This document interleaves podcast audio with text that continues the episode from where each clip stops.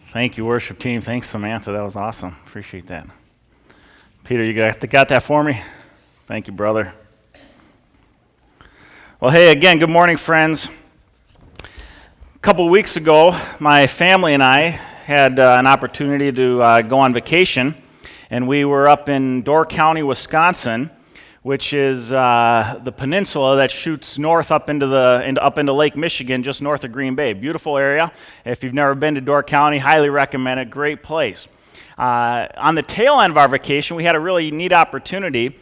Thursday night of last week, I was invited to speak for the Seattle Seahawks football team for their team chapel the night before they were playing the Green Bay Packers at Lambeau Field. And so that was a really cool experience. Got to uh, share the gospel with the Seahawks and a uh, great group of believers on that team. And then uh, the next day, we spent all day Friday, our family, uh, just walking around Lambeau Field, enjoying the tailgating atmosphere. And, and uh, you know, some of you know our, our family are big Packer fans, so it was a real treat for us. We got to go to the Packer game. They gave us tickets for the game, and it was really neat. Well, you know, one of my favorite things when I've had the chance to go to Lambeau Field is uh, when you walk around the atrium of Lambeau Field, which is open to the public, it's, it's sort of like a museum to the history of the NFL and the Green Bay Packers, and, and it's just filled with these neat displays uh, highlighting key events in the history of both the NFL and the, national, uh, and the Green Bay Packers. And one of the displays we came across when we were walking through uh, Lambeau Field was this picture which is uh, a tribute there at Lambeau Field to the most famous play in Green Bay Packer history. This play was known as Vince Lombardi's Packer Sweep. How many ever heard of the Packer sweep before? Okay. Now, the Green Bay Packers, if you know anything about the Packers, they dominated professional football during the 1960s. And much of their success can be attributed to this simple play called the Packer sweep. Now, there was really nothing flashy about it. It was a pretty simple, basic play. Basically, all it required was each player to execute the duties of their position to the best of their abilities, and, uh, and the thing would run smoothly. And basically, all it was, the quarterback would get the hand out, get the ball, he'd hand it off to the running back, and then two of the offensive linemen, the guard and the tackle, would run around the end of the line of scrimmage, and they would create a seam in the defense and Vince Lombardi would tell the running back when they saw that alley there to run to daylight. Now, it's a basic play. In fact, it's a play that's run in youth football leagues all over the country today. There's nothing special about it. But it became the foundation of five world championships, including the first two Super Bowls. And you see, the reason was is because Vince Lombardi knew that if we practice the fundamentals, if we practice the basics and we carry the basics out to such a high level, that even though the other team knew what was coming, they wouldn't be able to stop it. And more often than not, that held true. Vince Lombardi, he once said about this play, he said, There's nothing spectacular about it. It's just a yard gainer. It just works. A simple, basic play that just works. And you know, friends, sometimes it's the simple things that are the most effective. And today, as we wrap up our series in the book of Titus, we're going to see that this principle holds true for our faith as well. Today, we're going to explore one of Paul's most basic commands found throughout the book of Titus. And just like Vince Lombardi's famous Packer sweep, there's nothing spectacular about this command. It's just one of God's yard gainers for the Christian faith. It just works. In fact, the command we're going to look at today is so basic, so elementary, that many of us just skip right over it when we come across it in Scripture. And it's a shame because in the life of faith, like in football or really anything else, it's really the fundamentals, the basics that make a difference both in our lives as we seek to grow in Christ likeness, but also as we seek to reach out to others with the hope of the gospel. And so today, friends, we're going to focus on this simple command that we so often take for granted. One commentator I read this week said, this, said that this one command summarizes all the others in the book of Titus. In fact, Paul highlights it seven times throughout this short letter. Three times in this final chapter alone. This simple yet profound command can be found in two one syllable words do good. Do good. Let's read our passage for today. And as we do, I want you to pay attention for this simple yet often overlooked command to do good. Take a look with me at Titus chapter 3. Paul says, Remind the people to be subject to rulers and authorities, to be obedient, to be ready to do whatever is good, to slander no one, to be peaceable and considerate, and to show true humility toward all men. At one time, we too were foolish, disobedient, deceived, and enslaved by all kinds of passions and pleasures. We lived in malice and envy, being hated and hating one another. But when the kindness and love of God, our Savior, appeared, He saved us, not because of righteous things we had done, but because of His mercy. He saved us through the washing of rebirth and renewal by the Holy Spirit, whom He poured out on us generously through Jesus Christ our Savior, so that having been justified by His grace, we might become heirs, having the hope of eternal life. This is a trustworthy saying, and I want you to stress these things so that those who have trusted in God may be careful to devote themselves to doing what is good. These things are excellent and profitable for everyone. But avoid foolish controversies and genealogies and arguments and quarrels about the law, because these are unprofitable and useless. Warn a divisive person once, and then warn him a second time after that, have nothing to do with him. You may be sure that such a man is warped and sinful. He is self condemned. As soon as I send Artemas or Tychicus to you, do your best to come to me at Nicopolis, because I have decided to winter there. Do everything you can to help Zenas the lawyer and Apollos on their way and see that they have everything they need. Our people must learn to devote themselves to doing what is good in order that they may provide for daily necessities and not live unproductive lives. Everyone with me sends you greetings. Greet those who love us in the faith. Grace be with you all. Now, friends, I know that there's a lot here in this passage of Scripture. But did you catch that simple command? Three times here in chapter 3, Paul admonishes followers of Jesus Christ do good. Do good. Now, notice here, friends, this charge to do good, this wasn't a suggestion by the Apostle Paul. It wasn't like Paul just says, oh, and by the way, if you happen to do some good in your lives, that'd be great, right? No, not at all. Paul is saying here, if you read any of the seven references in Titus to doing good, all of them are given as direct commands, as reminders to the believers in Crete of one of our fundamental callings. Paul is saying to us if you're a follower of Jesus Christ, your life should be characterized by doing good. And the reality is, friends, and this leads me to principle number one today. Not only are we as believers called to do good, but God has told us that we've been intentionally saved by the blood of Jesus Christ because He has a specific plan for His people to do good. We've been saved to do good. Did you know that? Did you know that God has a plan for you to do good? If you're a follower of Jesus Christ here this morning, God has a specific plan for you to do good for His glory. Now, friends, if you don't believe me, I can prove it to you. Take a look with me, if you will, at the book of Ephesians, chapter 2, verse 10. Here the Apostle Paul tells us for we are God's workmanship, created in Christ Jesus to do what? Good works which God prepared in advance for us to do. Wow. That's an incredible verse. If you're a follower of Jesus Christ today, Paul says you're a part of God's eternal plan.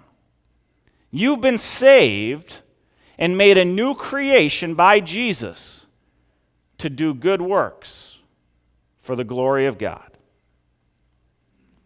Friends, let me tell you something. If you're here today and you're struggling, maybe wondering if your life has any real meaning or purpose, whether you have any real value, my friends, let me tell you, your life is of ultimate value.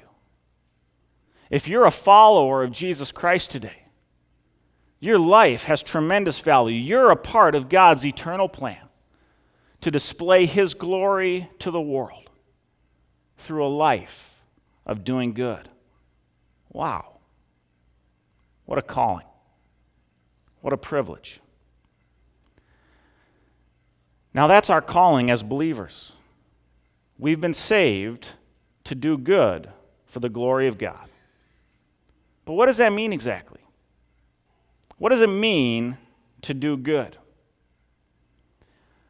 A couple years ago, I remember my wife and I, we were downstairs at our house watching TV, and all of a sudden we heard our kids upstairs uh, everything just blew up and i was crying and screaming you know and, and uh, apparently caleb and addie they had been playing legos and addie had taken one of caleb's legos and caleb had hit addie and she started crying and he started crying and i remember kim and i we go marching upstairs and kim in her frustration she says to caleb she says caleb just be good. Just do the right thing and Caleb, who was five years old at the time, he was crying. And I remember he looked up at Kim and he said, But I don't know what that is.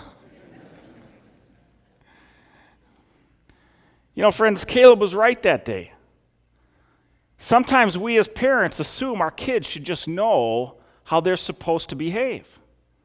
But how are they supposed to know what's right and good unless they're instructed, unless they have an example to follow? You know something? The same holds true for us as believers. We've been saved to do good, we're called to do good. But what is good? Don't we too need instruction? Don't we too need some example to follow? Absolutely. And Paul understood this as well. And this is why Paul repeatedly points believers back to our ultimate guide for knowing and doing, for knowing what is good our Savior and Lord, Jesus Christ. Some of you might remember a few years ago, there was this big fad that swept through the church. Uh, Christians all over the country were wearing these little rubber bracelets with four letters stamped into them. You remember what those letters were? WWJD, right? What did WWJD stand for? What would Jesus do? How many of you had a WWJD bracelet, right? I bet a bunch of you had them at one time or another, right? Now, WWJD stood for What Would Jesus Do? And the idea behind these simple bracelets was if we just kept this slogan at the forefront of our mind as we went throughout the day, if we just thought to ourselves, you know, what would Jesus do? That we would do the right thing, that we would honor God with our lives if we just kept that at the forefront of our minds. But you know, the problem is, friends, a lot of people didn't know what Jesus would do, right? They didn't know how Jesus would have lived.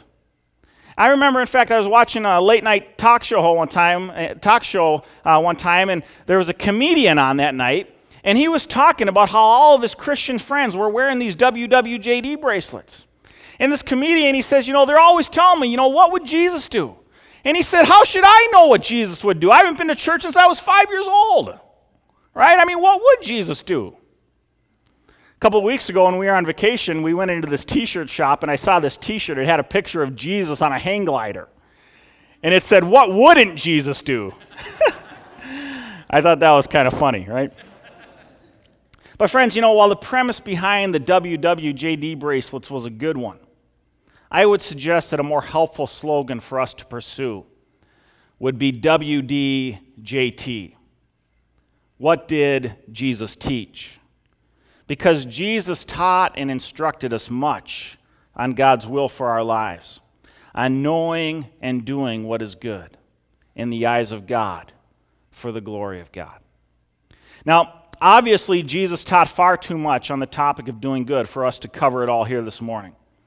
However, I'd like to suggest for you that we can find a summary of all Jesus taught on this subject in one brief passage of Scripture. John chapter 15, verses 9 through 13. where Jesus instructs his disciples on the eve of his crucifixion. Let's read this together John 15, 9 through 13. As the Father has loved me, so have I loved you. Now remain in my love. If you obey my commands, you will remain in my love, just as I have obeyed my Father's commands and remain in his love. I have told you this so that my joy may be in you and that your joy may be complete. My command is this love each other as I have loved you. Greater love has no one than this, that he lay down his life for his friends. Friends, here in this passage, Jesus has boiled down for us the essence of what it means to do good. And he does so in two commands. He says, number one, remain in my love. And number two, love each other. Friends, to do good as a believer, as God created us and called us to do, is to remain in Christ's love meaning that we make our relationship with Him the top priority in our lives, and then to love one another. In other words, friends, to do good in God's eyes is to love God wholly and to love others sacrificially. Now, if that sounds familiar, it should. Remember when Jesus was asked in Matthew 22 verses 36 through 40. Teacher, which is the greatest commandment in the law? What did Jesus reply? He said, Love the Lord your God with all your heart, and with all your soul, and with all your mind. And then he said, The second greatest command is to love your neighbor as yourself. Friends, God has called us to do good. And what is the good we're called to do? Love God and love others. That's it.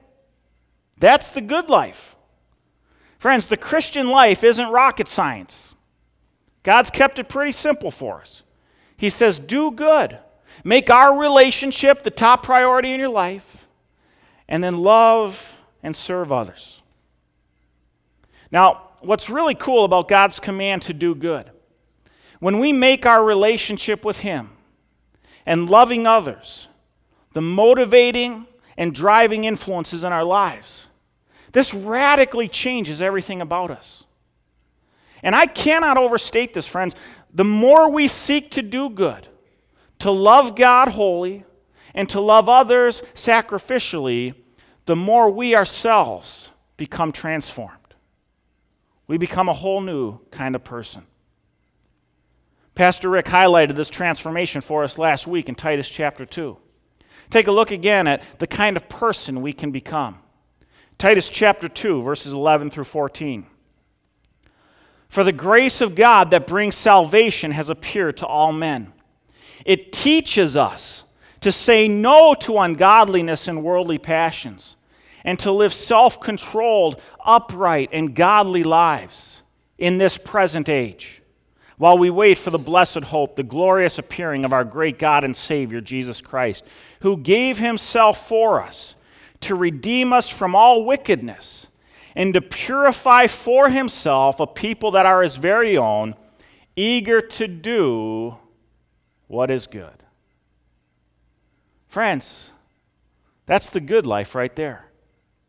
A transformed life that increasingly says no to ungodliness and worldly passions.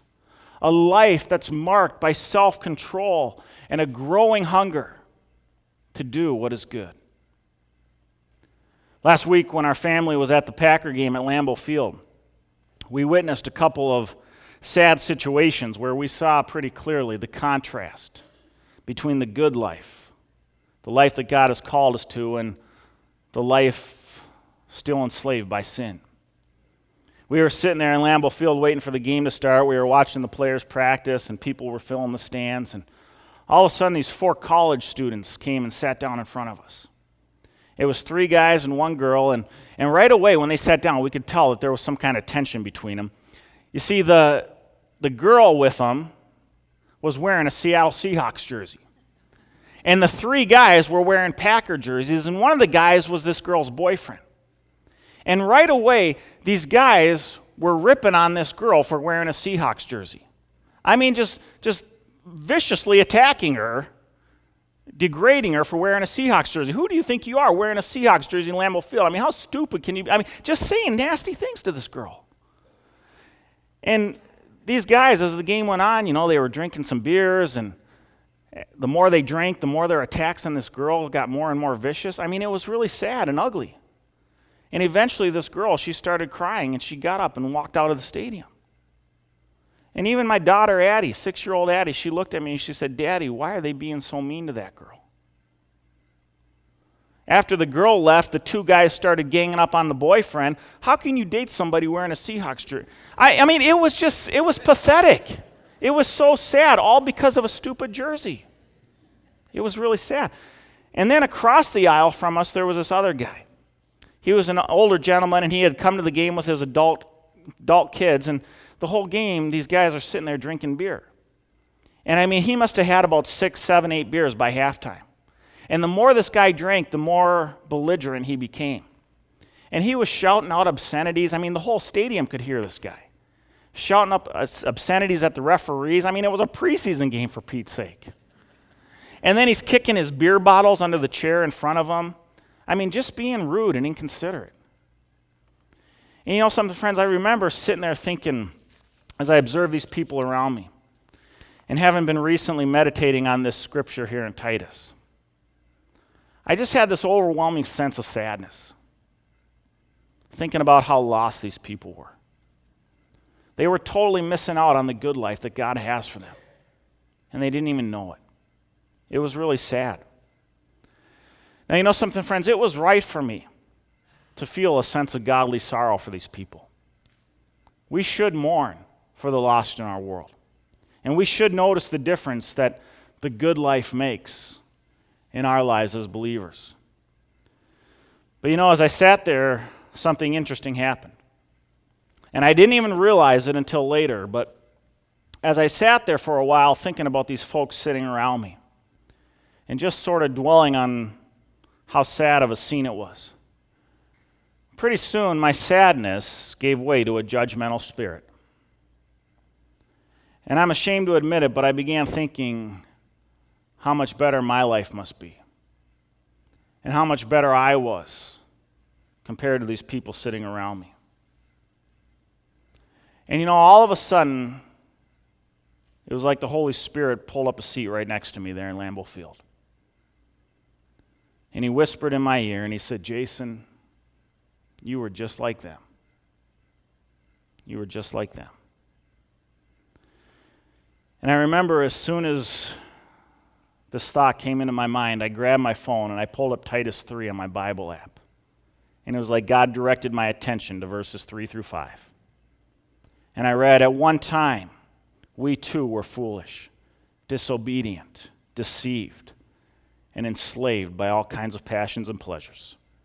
We lived in malice and envy, being hated and hating one another. But when the kindness and love of God, our Savior, appeared, He saved us.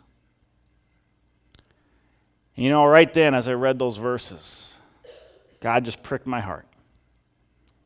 And I remember thinking, Jason, without Jesus, you'd probably be doing the very same things. And then I realized, here I am. And I know Jesus. And I know the good life that God has called us to. And yet, my attitude right now sure isn't very loving. And God convicted me, and I realized that I needed to repent. And I did. And you know something, friends? What that situation reminded me of is how easy it can be for those of us who've been saved, who know the good life, to fall into a judgmental spirit towards the lost even as transformed people who know and live out our calling to do good, we still have this remnant of our sin nature at work within us. And this is why Paul gives us this important reminder here in Titus 3, verses 3 through 7. In fact, I think God inspired Paul with these words just to make sure that we don't fall into the trap of self righteous judgmentalism towards the lost. God wanted to remind us here very clearly that while we've been transformed and saved to do good, we've been saved by His good, not by ours. Let's read this section together as we look at principle number two this morning Titus 3, verses 4 through 7. But when the kindness and love of God our Savior appeared, He saved us, not because of righteous things we had done, but because of His mercy. He saved us through the washing of rebirth and renewal by the Holy Spirit, whom He poured out on us generously through Jesus Christ our Savior, so that having been justified by His grace, we might become heirs, having the hope of eternal life. Friends, as followers of Jesus Christ, we have this great privilege of being saved to do good for the glory of God. But we must also never forget that as we grow and as we're transformed, it's only by the grace of God. It's God who has saved us to the good life.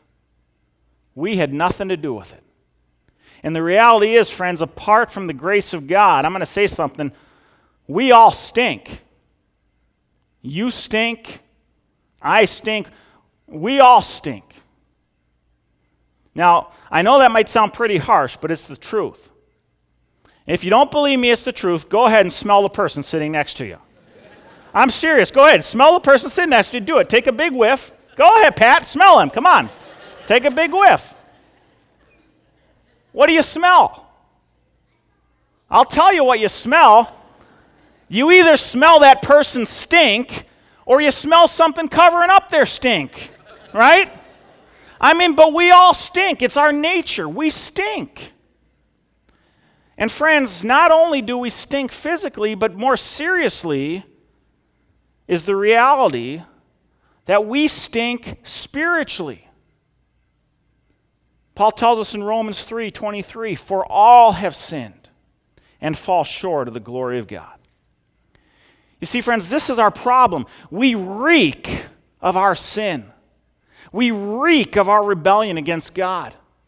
As Paul reminds us here, we reek of our worldly passions, of malice, of envy, of hatred. Friends, we've got serious stink issues. And if it wasn't for the grace of God, I'm telling you this morning, this whole place would just stink to high heaven. But the good news today is this God has saved us. He saved us. Romans 6:23 tells us that while the wages of our sin, are stink is death, the gift of God is eternal life through Christ Jesus our Lord. John 3:16 tells us that God so loved this stinky world that he gave his one and only son that whoever believes in him will not perish but will have everlasting life. Titus 3 4 through 7 says that He saved us, not because of righteous things we have done, but because of His mercy. He saved us through the washing of rebirth and renewal by the Holy Spirit, whom He poured out on us generously through Jesus Christ our Savior, so that having been justified by His grace, we might become heirs. Friends, He saved us. When we were on vacation last week up in Door County, we went and visited this famous beach called Schoolhouse Beach. I got a picture of it for you here this morning. Schoolhouse Beach, spectacular beach. It's one of only five beaches in the world just like it. It's a limestone beach, a beach of limestone rocks. It stretches for a couple miles. And these limestone rocks are just brilliant white. And they're perfectly rounded and smooth. I mean, they're just beautiful perfectly smooth limestone rocks, brilliant white, smooth as a baby's bottom. It's incredible, and it stretches on for miles. What I found interesting, though, as we hiked along this beach, if you just go up shore from the beach, you'll find these very same limestone rocks. Except the limestone rocks just up the shore are rough and sharp and jagged. And what's the difference between those rocks and the rocks down by the water. They're the same rocks, same limestone. Friends, the difference is, is the rocks down on the shoreline have been washed, they've been made new by the power of the water and the waves. And this is exactly what Jesus Christ has done for us. God has saved us, friends. He's washed away our stink. Paul says here in Titus chapter 3 that by the grace of God, through the work of Christ, and by the power of the Holy Spirit, we've been washed, we've been reborn, and we've been made new so that we can know and live the good life that He's called us to. It's all because of Him. We owe it all to Jesus. Friends, let me ask you a question this morning. Have you been washed and made new? Are you living the good life that God has called us to? Or are you still covered in the stink of your sin? If you'd like to know this morning with absolute certainty that God has washed away your stink, that your sins have been forgiven, all you need to do is call out to the Lord and acknowledge your need for Him. One of my favorite verses in the Bible, 1 John 1 9, says that if we confess our sins, if we confess and admit our stink, God is faithful and just, and He'll forgive us of our stink, and He'll purify us of all unrighteousness. Friends, when we put our trust in Jesus Christ, God washes us and He makes us new, just like those limestone rocks at Schoolhouse Beach. The power of Jesus Christ comes upon us, and through His Holy Spirit, He washes us and He purifies us, and He begins the work of transforming us, smoothing out all the rough edges in our lives to make us a new creation. And as we saw earlier in Ephesians 2:10, we then experience the privilege of becoming part of God's eternal plan to do good for his glory. And you know something friends, I'll tell you, there's nothing greater than living the good life. If you haven't yet, let Jesus wash away your stink today. And know with certainty that you've been transformed. You'll never regret it. Now, lastly, this morning, and I'll keep it brief, principle number three. As Christians, we've been saved to do good. We've been saved by His good, not ours. And principle number three this morning is this Paul reminds us that we've been saved for the ultimate good. Take a look at Titus chapter 3, verse 8. This is a trustworthy saying. And I want you to stress these things so that those who have trusted in God may be careful to devote themselves to doing what is good. These things are excellent and profitable for everyone. Paul says here of doing good, he says, These things are excellent and profitable for everyone. Remember, what is doing good? Loving God wholly, making our relationship with Him the dominant priority in our lives, and then loving others sacrificially. Paul says here that these things are excellent and profitable for everyone. How so? Well, friends, remember what Jesus instructed us in Matthew 5 16.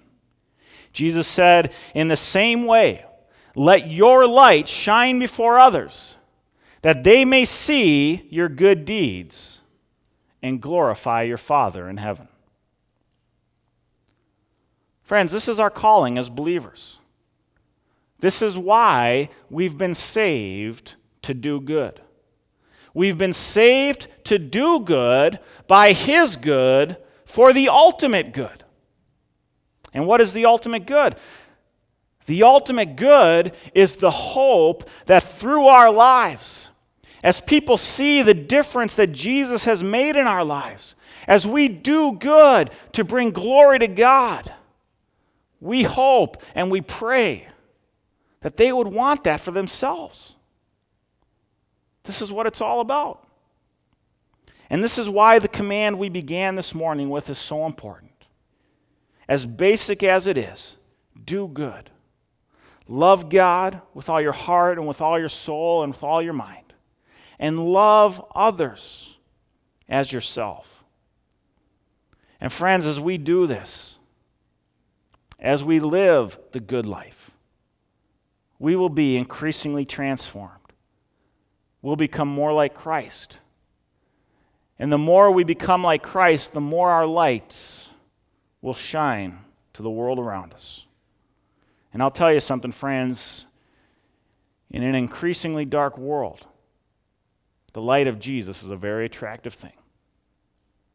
And so, again, I affirm Paul's challenge.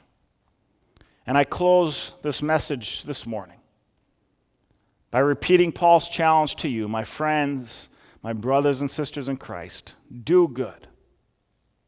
Let your light shine. Do good for the glory of God.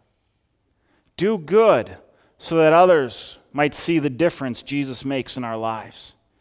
Do good so that the world can see what Jesus can do for our marriages and our families. Do good so that your friends might know there's more to live for than the shallow offerings of this fallen world.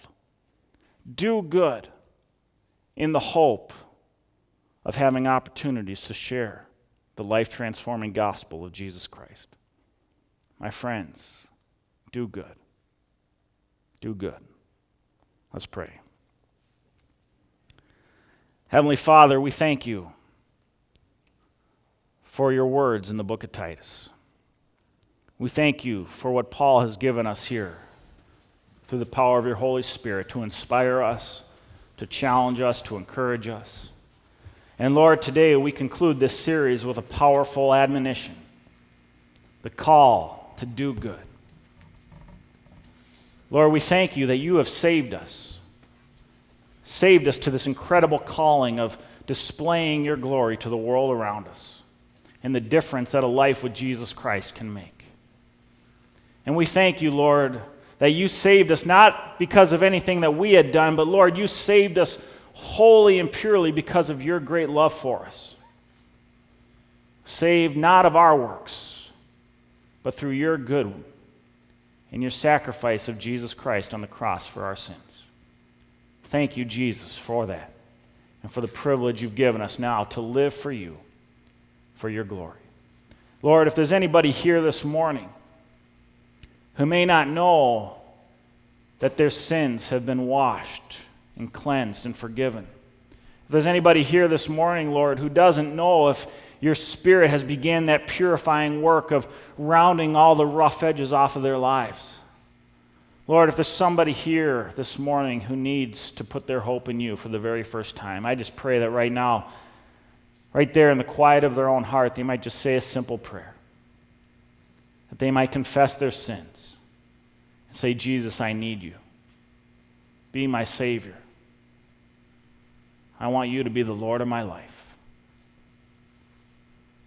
God promises when we confess our sins that He is faithful and just and will forgive us of our sins and purify us and bring us into the good life. We thank you, Jesus, for what you've done for us. Lord, help us live faithfully to honor you. Let our light shine brilliantly, Lord, brightly so that the world around us might know that Jesus lives in us and that there's something very special about the good life living for Jesus Christ. We thank you, Lord, in your name. Amen.